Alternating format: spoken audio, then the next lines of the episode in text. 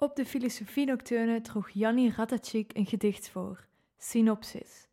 Hij schreef het voor de publicatie van het boek van Leen Verheijen, die we als gast spreken in de bijbehorende aflevering. Janni is onze collega en ook als filosoof verbonden aan Universiteit Antwerpen, en hij doet onderzoek naar de rol van verbeelding en creativiteit in ons morele redeneren.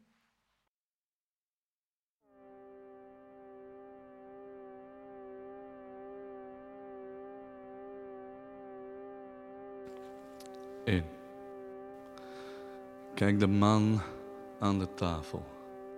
Kijk de man aan de tafel daar. En kijk de asbakken.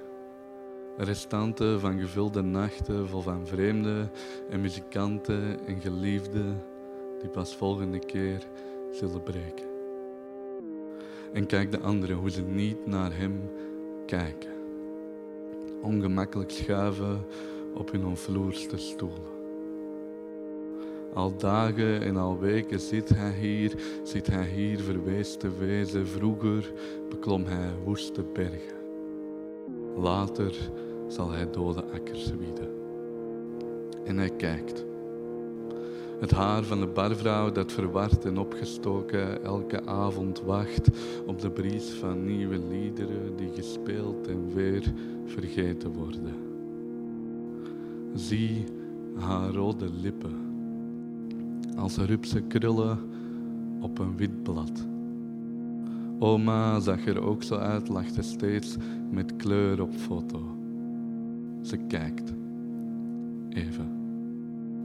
Zou ze nog weten wie hij was? Hoe zijn bril vervaarlijk in de glazen blonk en van zijn reizen zou hij dat gezegd, hoe elke dag als nieuwe kaart begon?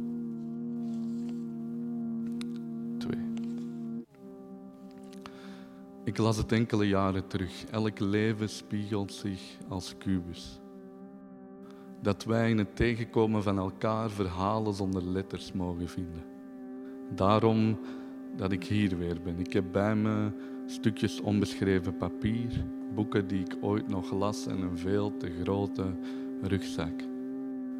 En ik zal schrijven.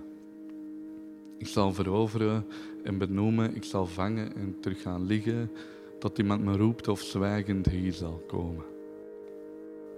Iemand met een verentooi van tranen en een blauwe jurk van kuchjes en vier draag ik een jagershoed.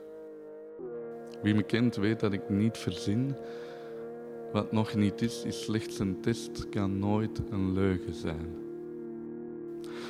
En wanneer op het punt gekomen tussen kruisen en weer terugkomen, wel dan is een blik vol groet genoeg. Dan hoeft er niet meer gelezen en geschreven om deze dag en nacht opnieuw te staken. Laten we de uren als gesponnen suiker door onze vingers gaan. Een web van dagen vangt ons op. We kunnen blijven liggen in de zon tegen een achtergrond van glazen en chanson en nieuwe opgepoetste idealen. Die ik weer zal dicteren om te lezen in een schriftje dat ik weer verliezen zal. Drie. Dat ik het ben, zegt ze. Die man aan de tafel die steeds opnieuw hier. De man die geruisloos in verhalen stapt, vrolijk hinkt van huis naar huis, naar nieuwe bar en het praten hoeft voor hem niet meer. Kijk, zegt ze, hoe jij hier ook aan de tafel met je boekjes de tijd had nekkig trachten wiegen tot hij met ouderlijke bijval eerste woordjes lost. En je blijft maar wachten op een manier om je vingers te verknopen met wat ons dag na dag ontloopt. En ik denk, het is alsof haar lippen kunnen kijken, terwijl ze dingen stellen als Kom maar, het sneeuwt hier nooit binnen. Dat zijn eigen leven leiden. Ze zien dat ik het niet zal kunnen, dat glijden zonder eenmaal op te kijken, maar dat aangebrachte rood vlamt weer op, stuurt me naar de rechterhoek, waar ik hem zal groeten. Ik zal zeggen, sorry, ik ken u van een boek. Hij zal niet lachen, zal laten merken, het is niets, het geeft echt niets. Dat van die afstand tussen pagina's en de ringen aan je vingers. Kijk naar buiten. Morgen wordt het daar weer licht. Dank wel.